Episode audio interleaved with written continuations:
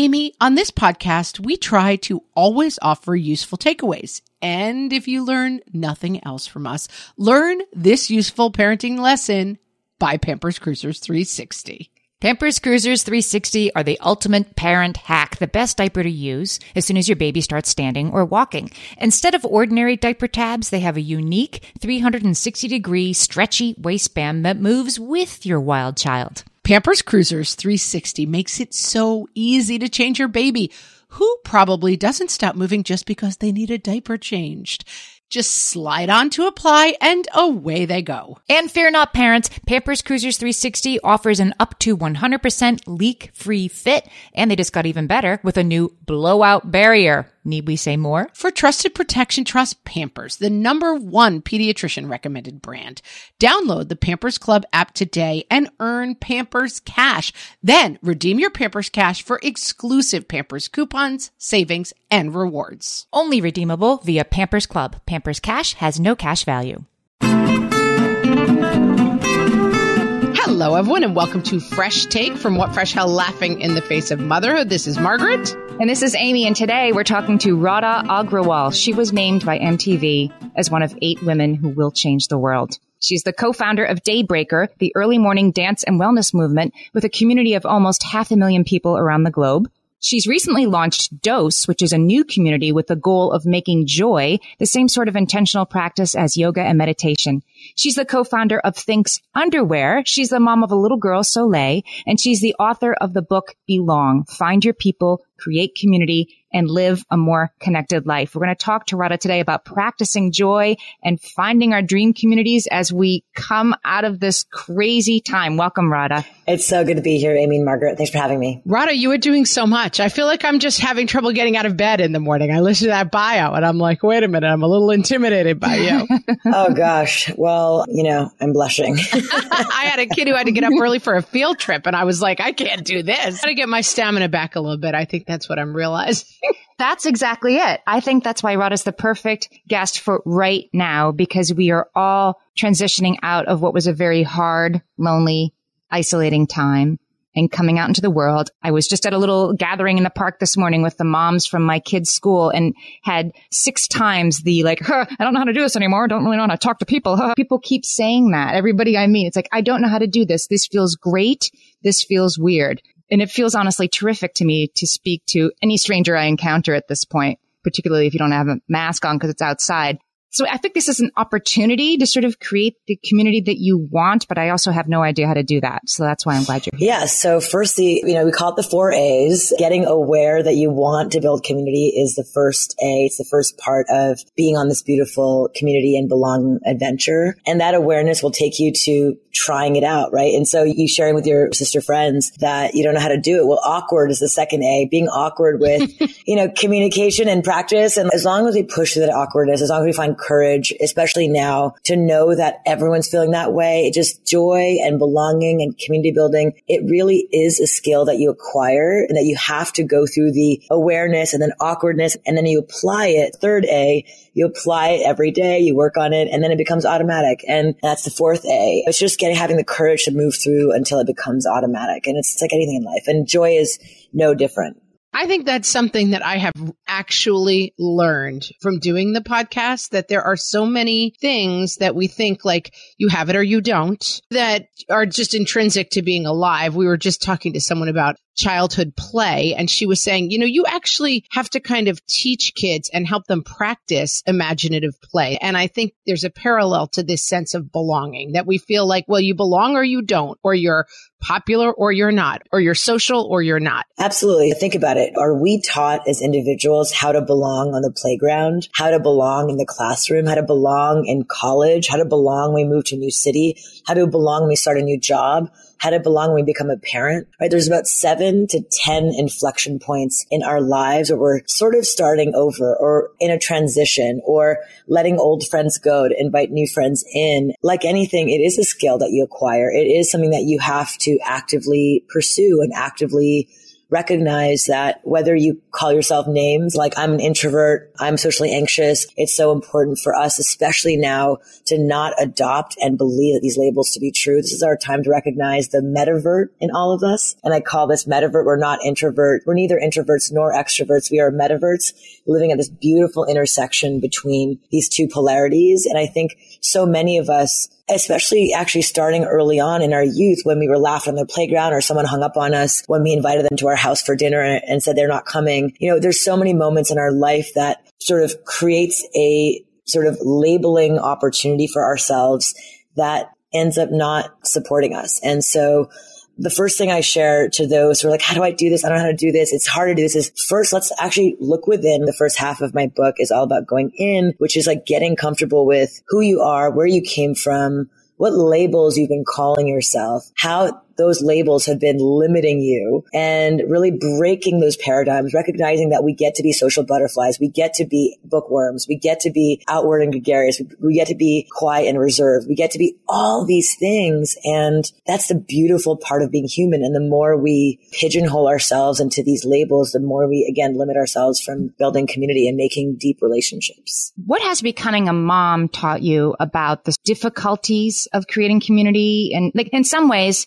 of course, I made new friends when I became a mom and I was going to the park with babies every day. Some of those women I'm still friends with. Some of them I'm more, you know, Facebook friends with, and that's okay. That's one of the things you talk about in your book right? That relationships can evolve and change over time. And that's to be welcomed, not to be feared. But how does being a mom sort of complicate our ability to put ourselves out there? Yeah, I think that's a limiting belief that society has placed on us that, oh, I'm a mom now, therefore I'm less social. I'm a mom now. I can't fully let my hair down and, and let my freak flag fly. You know, I started a WhatsApp community actually, and I invited all these you know, friends of mine who are moms. And I encourage everyone listening to create these types of communities where you get to share how to mom differently, how to actually sort of shift the paradigm of the labels that moms have, have, been given to us. I used to think that being a mom just meant that we were just at home with the kids and not really adding value to the world, you know? You didn't make that up. I think society does that, right? Like moms were sort of wah wah, they're dorky. Right. It's just a mom, kind of. You know, like what else do you do? Oh, you must do something else. Like being just a mom is somehow lame. It is the hardest job in the entire world, first of all.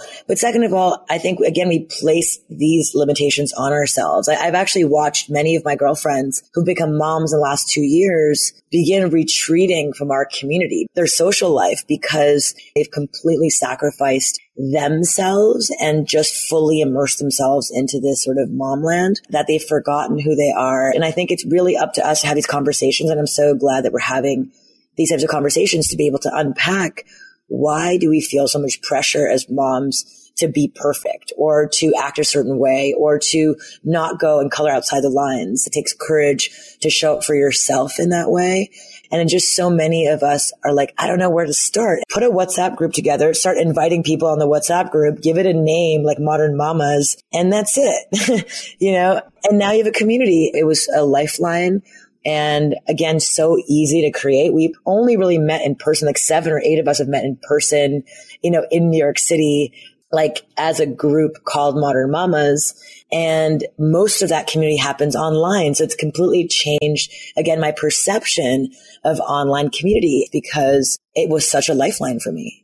I think this idea of community and the benefits of community seems really clear to people, but I want to take a break and when we come back, talk a little bit more about what that looks like practically for people who feel like they've lost that sense of belonging. We'll be right back. Margaret, exciting news. I am about to have a new baby nephew. And believe it or not, this will be my 13th nephew. Amy, you're ready to give up your amateur status. You're a pro aunt at this yes. point. Our family has seen a lot of babies. And as soon as they start standing or walking, I send them all a whole lot of Pampers Cruisers 360. Pampers Cruisers 360 don't have ordinary diaper tabs. Instead, they have a unique 360 degree stretchy waistband that moves with your newly mobile little one. Pampers Cruisers 360 offer a gap-free fit that is up to 100% leak-proof, crucial once your baby is quite literally up and at 'em. And that gap-free fit helps prevent your baby from taking off their diaper, a habit you do not want them to get into You can say that again. And Pampers Cruisers 360 just got even better with a new blowout barrier. Need we even elaborate on the need for that, friends? For trusted protection, trust Pampers, the number one pediatrician recommended brand. Download the Pampers Club app today and earn Pampers Cash. Then redeem your Pampers Cash for exclusive Pampers coupon savings and rewards. Only redeemable via Pampers Club. Pampers Cash has no cash value. More and more, you hear about the importance of electrolytes as part of staying hydrated because you need the sodium and the potassium, not just the water. And whether you're looking to hydrate during a workout, while traveling, or at the end of a long night, Sports Research Hydrate Electrolytes have got you covered with over 65 trace minerals, 7 essential vitamins, and coconut water powder. Crisp and refreshing and without any sugar, this is hydration powered by Sports Research. They're little packets you can just grab and take with you to mix into your water bottle on the go. My favorite flavor so far, Amy, gotta be the cherry pomegranate. Interesting. My high schooler likes the lemon lime, and she keeps a few handy in her backpack for days that she has practice after school. These electrolytes have the sodium and the potassium that you need to go with it in the optimal ratio for daily hydration. Visit sportsresearch.com and use code WhatFresh at checkout for 50% off your purchase of Hydrate. That's Sports Research, S P O R T S R E S E A R C H, sportsresearch.com, and use code WhatFresh for 50% off your Hydrate electrolytes order. Okay, we're back. And this is something we're hitting on so many themes of things we talk about on the podcast. One is watch your story. I'm a person who, and that we get locked in. And I think, especially as we hit motherhood, we start to re examine our stories a little bit sometimes. Like, I'm a person who's shy. I'm a person who isn't good with my kids because I wasn't parented well. Like, and that a lot of the exploration we talk about on the podcast is about kind of, are we telling ourselves the right story? My husband is an idiot. I'm the only one who can take care of the kids. Like these recurring stories. I like this focus that you have on watching that definition of self and how important that is. And one of the things that does give that to us is community because our girlfriends tend to see us as like, what are you, you're doing great. We have a What Fresh Hell community on Facebook and people come on and they're like, I'm, I'm, I'm a mess because of this. And the first 20 responses are always like, you're awesome. I think you're doing a great job. I can see you struggling, but like good job. But what disconnects people from making communities? I mean, you talked about an online community. Some people like live in small places. They live in places they feel isolated. They could go online, but what deeper than that stops people from seeking out community in your experience? I think it's like, I don't know where to start. I'm 50 years old. My kids are in school now. I am starting all over with a new community. I moved to a new part of town. I got a job somewhere else. And then the older we get, the more we limit ourselves. And I think step one is I'm going to share a quick story. My mother just turned 70 this past year. She moved to a new town in Baltimore and seven year old. She's Japanese. English is her second language. She has a beautifully thick Japanese accent. I love her so much. And instead of just sitting and kind of like wallowing in self pity, I'm alone. I'm 70. How am I going to make new friends? She drove to the closest Japanese restaurant. True story.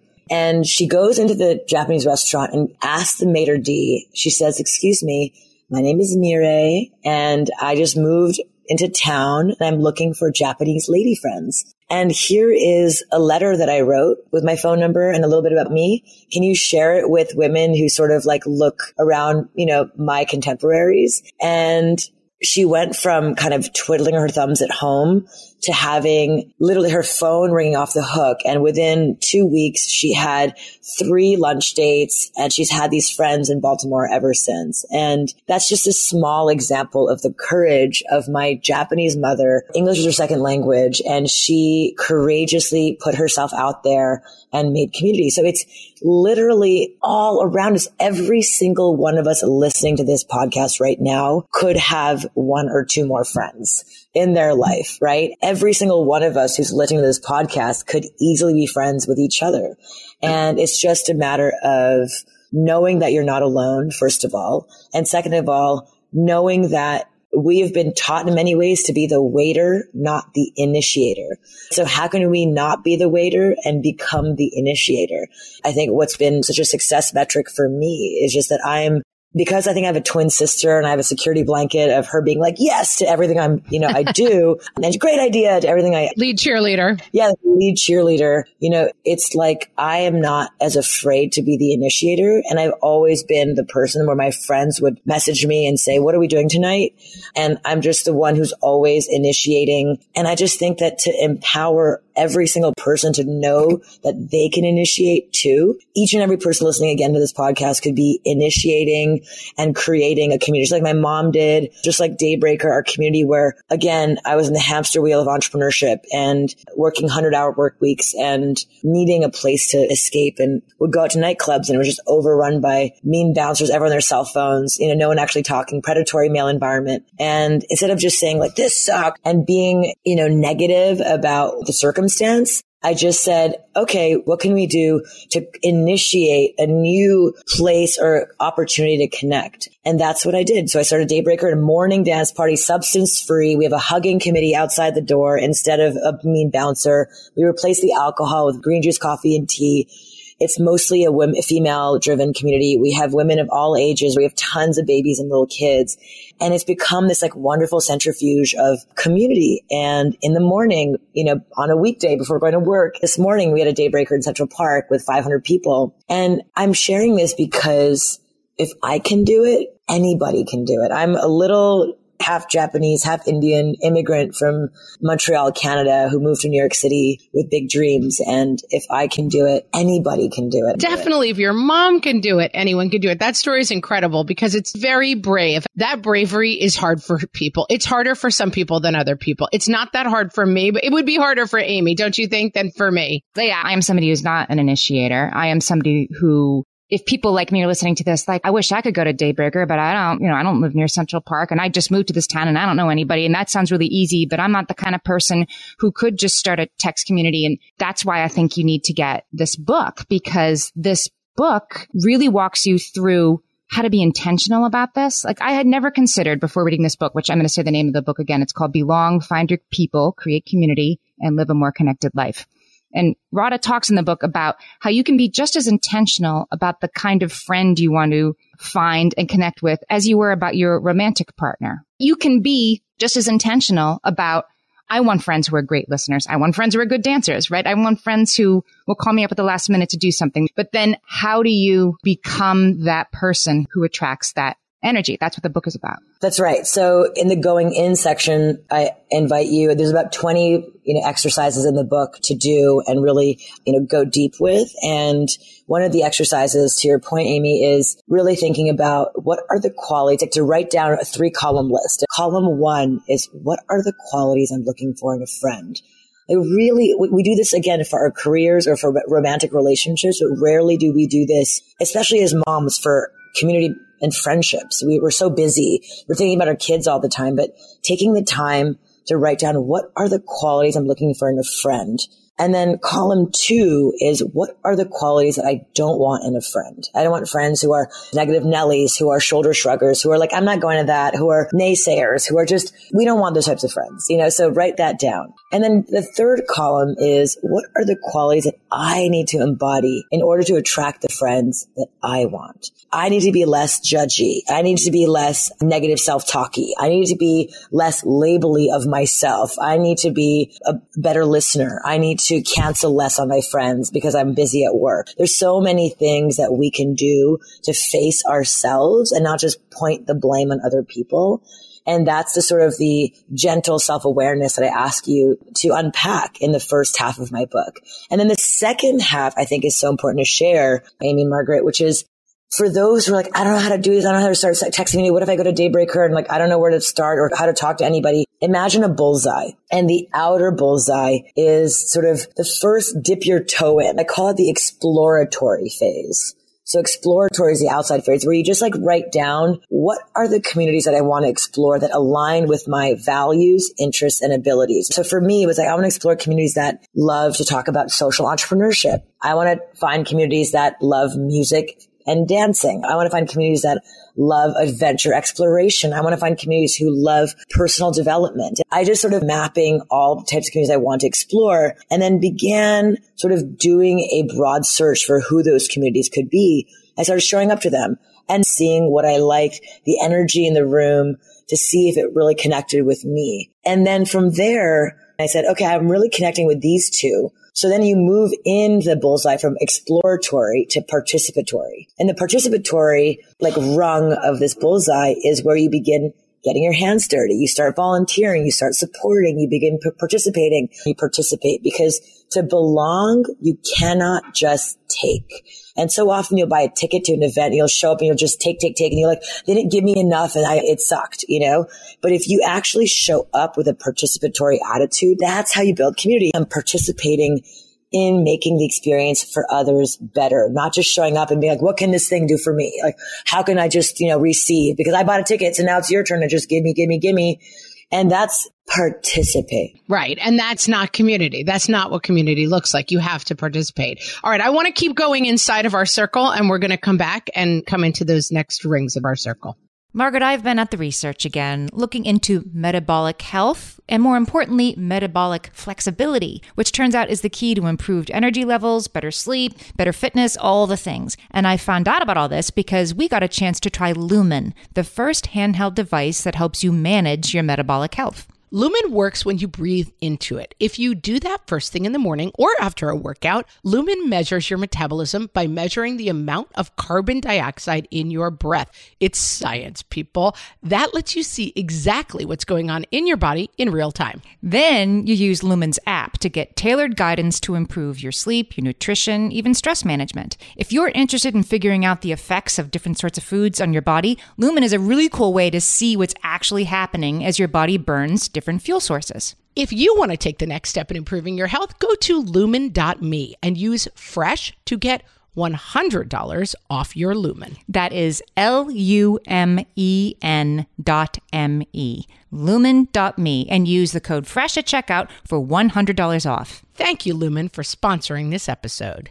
Amy, you know me well enough to know that my daily power breakfast is toast with peanut butter on top. Toast with peanut butter. It's also, by the way, one of my favorite power breakfasts. So we agree on that thing. We were recently together and we shared some toast with peanut butter. And I'm going to tell you, we used Hero bread. It adds even more protein and fiber to that combo without adding any more sugar. Hero Bread has remade the carby, empty calorie bread products into versions that include no net carbs, zero gram sugar, and fewer calories, plus more protein and fiber while still being super fluffy and delicious. I was not sure that that particular combination was going to be possible, but Hero Bread has figured it out. Yeah, this is one I'm glad they let us try. It's like it really tastes good. I've been trying to add more protein to my diet, and I would have thought that a hamburger rolls was not the place to do that, Amy.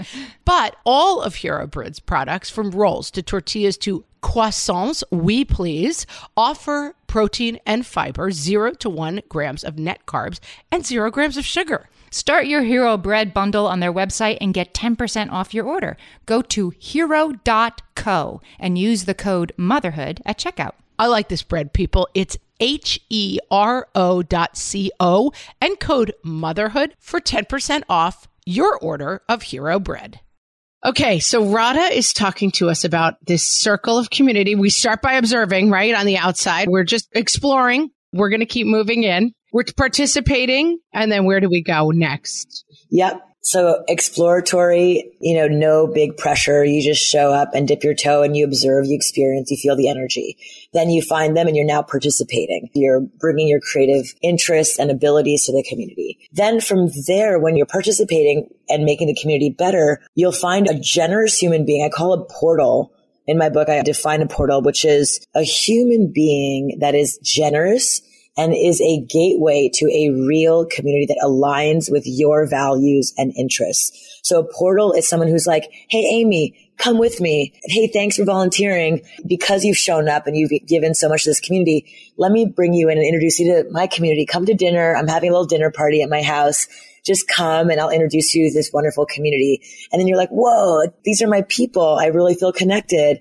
And then from there, you meet your outer core community. And an outer core community is moving one rung in from participatory. So your outer core community is a community at large that share your interests, that participate with you, who you've been introduced to you by a portal or a generous person into a deeper community. And then from there, you'll go and find your inner community, which is the bullseye and your inner core community, like three to eight people with whom you really go deep with, with whom you can show fully up as yourself. You can have bad days with and they're not going to cancel you.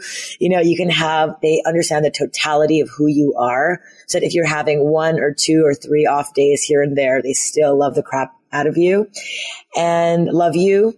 And the whole idea is, you know, the inner core and the outer core community can be this impermeable membrane where sometimes your inner core will move to the outer core. Let's say you move, you go to Colorado for three months. Some of your outer core becomes your inner core for these three months. That's sort of the four phases of community. So it gives you just a very easy journey. Like here's all what I can do to really build my dream community. And I would imagine that in certain spheres, you may have different roles. Like you may always say exploratory. Let's say in my fitness sphere, maybe I don't in that sphere of my life go to the inner core. Like that's just a place that like, oh, hey, workout friends who I see in the park. I like you, but this is not where I'm going to go to the center. Like this is just a space in which I do kind of stay on that outer ring. But then maybe with my volunteer work or a passionate project, like that's a place where I'm going all the way to the center. So Margaret, what if you could have it all? I'm open to it. I'm open to having it all. What if you could manifest a community with whom you can do all your service and creative projects with that also like to work out?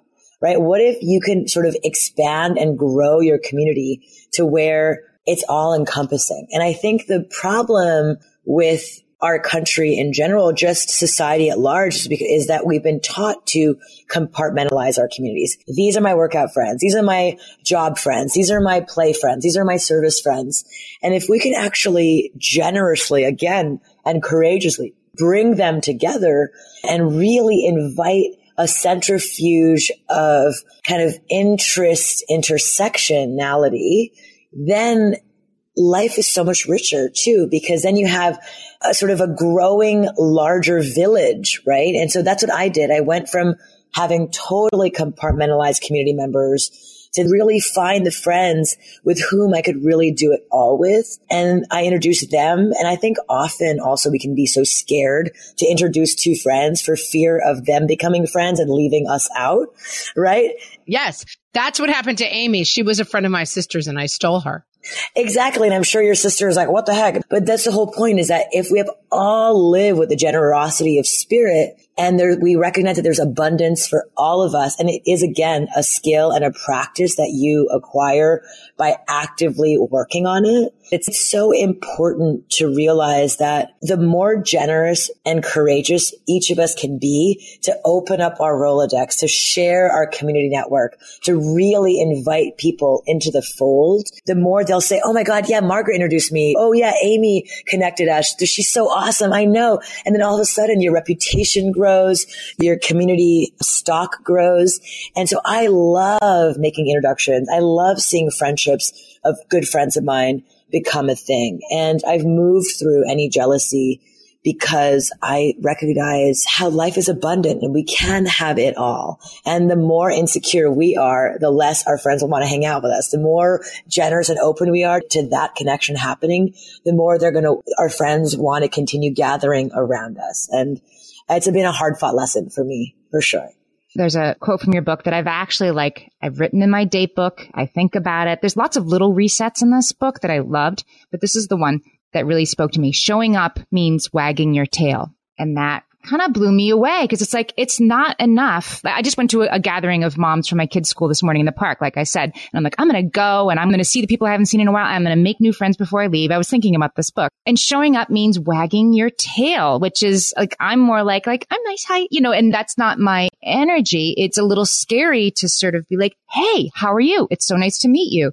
And I guess maybe 10% of the time somebody could make you feel like you're a weirdo for having done that, but not usually. But anyway, that was really transformative to me to think of wagging my tail when I enter somewhere new as a way to welcome connection. Yeah. So First of all, I love that you picked that up and I love that you brought the energy this morning to your play group. That's so awesome. I would love to actually unpack a little thing with you and we can, we can use you as a guinea pig. Why would that be scary to wag your tail? Was there sort of kind of a energy around your childhood or growing up that made you feel more scared to wag your tail? Oh yeah. My relationships with females, with peers, there was bully stuff. It just wasn't a safe place to invest in female friendships. There you go. So because of it, there's a trepidation around, okay, if I am too gregarious, if I'm too big, uh, they're going to turn on me. I'm weird, right. Or they're I'm weird, or they're going to talk behind my back, or they're, they're going to cancel me. And it's when we don't resolve those childhood traumas that those become future labels on ourselves that limit us from being the tail wagging. Because I can tell, Amy, you're such a joyful, gregarious, playful person. It's just you've been pushed around as a kid. So once we work through that and we break through that label of, oh, that was just a moment in my life. I'm now a badass. I have kids who love me. I have a family that loves me. You know, this is a moment for you to move into a new you. And again, we get comfortable. Here's a wild sort of phrasing for you, which is it's more comfortable to live in the trauma of our past stories then move to future possibilities that are still unknown, right? The unknown of how someone's going to react to if you did wag your tail because you're living in the comfort of this past story is so scary. If we can just break past that past story and live into this future possibility. And then all of a sudden you're like, whoa, it's well received. Whoa, I'm surrounded by these amazing women who really receive me and love me. Then you're completely rewriting that bullied past story to live into this new future story. And it's so powerful and it's such courageous work. And I know that you're here for it. Yeah, I love this. And I also love the idea you talk about an energy axis in the book too, because this spoke to me.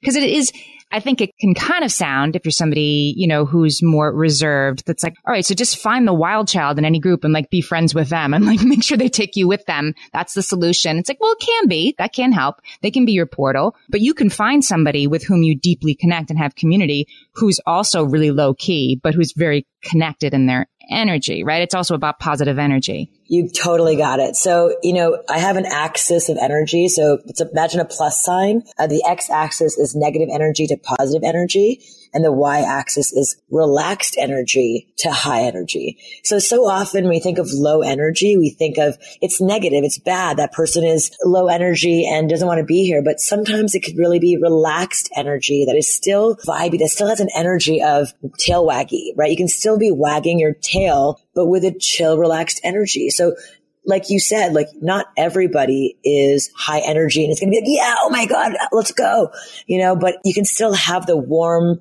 inviting, welcoming, tail wagging energy with a relaxed attitude. And so I think that's so important when you're thinking about building community, which is an energetic mix. It can't just all be a bunch of high energy people. It might be too intense, you know, so you want to really find everyone on the right side of the axis, positive, inclusive, not negative talking, but positive, joyful people. But again, their energy mix could be relaxed or positive. Yeah. And I think for, I think of moms listening who are feeling isolated, who are feeling alone. One thing we didn't touch on when we talk about ourselves being judged is when we go out as moms, we have this like tiny heart shaped extension of ourselves who are with us.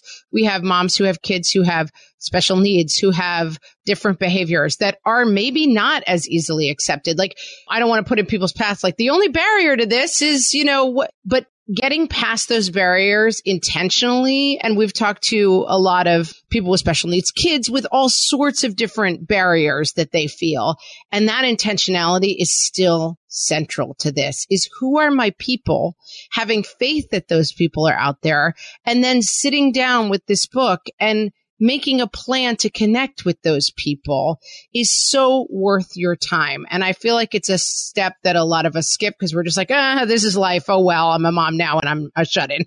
And I have one or two different variables that make my life more difficult than other people's. So no one understands me. So I'll shut the door. And I just really encourage people to put this practice in their path and give it a shot because let me tell you, someone out there wants to connect with you. And I think that's for some people the hardest first step. And, and I do see moms who maybe they used to connect more easily, but you can still do it even if you feel like you're on that side of it. Totally. And I think step one in that entire experience also is to, again, look in the mirror and ask yourself, what is my energy? How am I showing up? And how can I practice? And, you know, one of the reasons why, you know, sometimes like the, a book can be even intimidating. Okay, I have to do this thing. How can someone hold my hand? Right. We say that all the time. Like, oh, more things on my to-do list. Yeah. Another book. Yeah. So what I realized is like, okay, someone needs their hand held through the entire process. How can we do that and really support people? And that's why I started Dose by Daybreaker, which is a joy practice, which is a sort of a let me hold your hand community with on demand practices, on demand modalities to practice joy, to practice courage, to practice how to authentically reach out, to practice how to belong and create community. And with you know, 50 instructors on the platform to teach people a community to hold your hand. We have a live stream orientation. We have a really amazing community of accountability buddies to really help you on your journey to joy, a journey to practice, how to courageously belong. And we launched that about six weeks ago. And we already have over a thousand members on the platform who are here to support each other. It's just, it's such a beautiful community. And again, joy takes practice. It is a skill that you acquire. It is not something that you're intrinsically, again, given at birth. And I just think that we're so pushed towards sculpting our abs and pushed towards, you know, kind of fixing our heads by cutting ourselves off at the neck without thinking about how to make it a fun, joyous, movement driven, but just sort of connection between brain and body. I'm really passionate now about really giving people a handheld experience through the process of finding and practicing and meeting their joy where they deserve to be met. Radha, tell us where we can find Dose and where we can find you. Yeah, so you can find Dose at collectivejoy.com. And again, joy once you practice it together, the collective is so much more powerful. When you come into a space where you're experiencing collective joy, it's even more powerful. It's exponentially more powerful than individual joy. And we practice individual joy so that we can come together and invite and create collective joy together. And from there, actually, we developed a first of its kind happiness blueprint to really ask you questions. So through a series of 40 questions developed by the UC Berkeley research team and Dr. Dacher Keltner, who's a brilliant founder of this Greater Good Science Center, we developed a happiness quiz where we would essentially spit out a joy prescription, a joy RX that says, Margaret, based on your answers, you have one part dopamine, spells dose, one part dopamine, two parts oxytocin, three parts serotonin, and two parts endorphins. And based on your quiz results, here are the joy practices that you can do to up your dopamine, to organize your or oxytocin, to up your serotonin, to really regulate your, and so it's a really fun gamified way to know what you need more of and it personalizes the experience specifically for you. So I'm super proud of that and excited to share that with as many people to support their joy practice on a personalized level. We'll put the links to all of that in the show notes. And again, I want to give one more shout out to the book. The book is called Belong, Find Your People, Create Community, and Live a More Connected Life. Radha, thank you so much for talking to us today. Thanks, Radha. Thank you for having me. You both rock.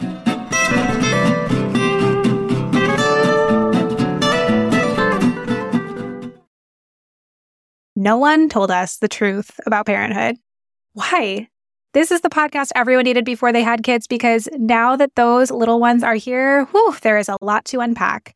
I'm Rachel Shepardota, and I am your host for the podcast No One Told Us, where we tell the truth about parenting and let you in on all the stuff you really should have known about before having kids. I am the founder of Hey Sleepy Baby, but this podcast is so much more than sleep. We'll be diving into all the topics that you really care about and need to know while you do your best job raising those adorable tidy humans. Our goal is to just make you feel less alone and less overwhelmed. There are so many things that no one tells us before becoming a parent, and I think that we should really pull back the curtain on becoming a first time or second time mom or dad to share the good, the bad, and the ugly. We'll have a little education, a little fun, and a whole lot of heart that goes into each and every episode. So join me and our amazing guests each week to hear us talk about what no one told us. When it comes to raising kids, there's so much to consider. Things like what do we feed them? When do we feed them? How do they sleep? What does it look like to raise kind kids? How does their nervous system work? How do I keep myself calm? What are my triggers? There's so much that comes into play, and we are distilling all of that information for you at Voices of Your Village podcast, where we bring experts in the field of early childhood and education and psychology and across the board so that you don't have to comb the internet for information you get to show up and hang out and have shame free, judgment free conversations and insights into what it looks like to raise kind, empathetic, emotionally intelligent humans. I'm Alyssa Blask Campbell. I have a master's degree in early childhood education. I'm a mom of two, and I am walking this journey right alongside you doing this work. Come hang out with me at Voices of Your Village, and we can dive into real conversations with actionable tips.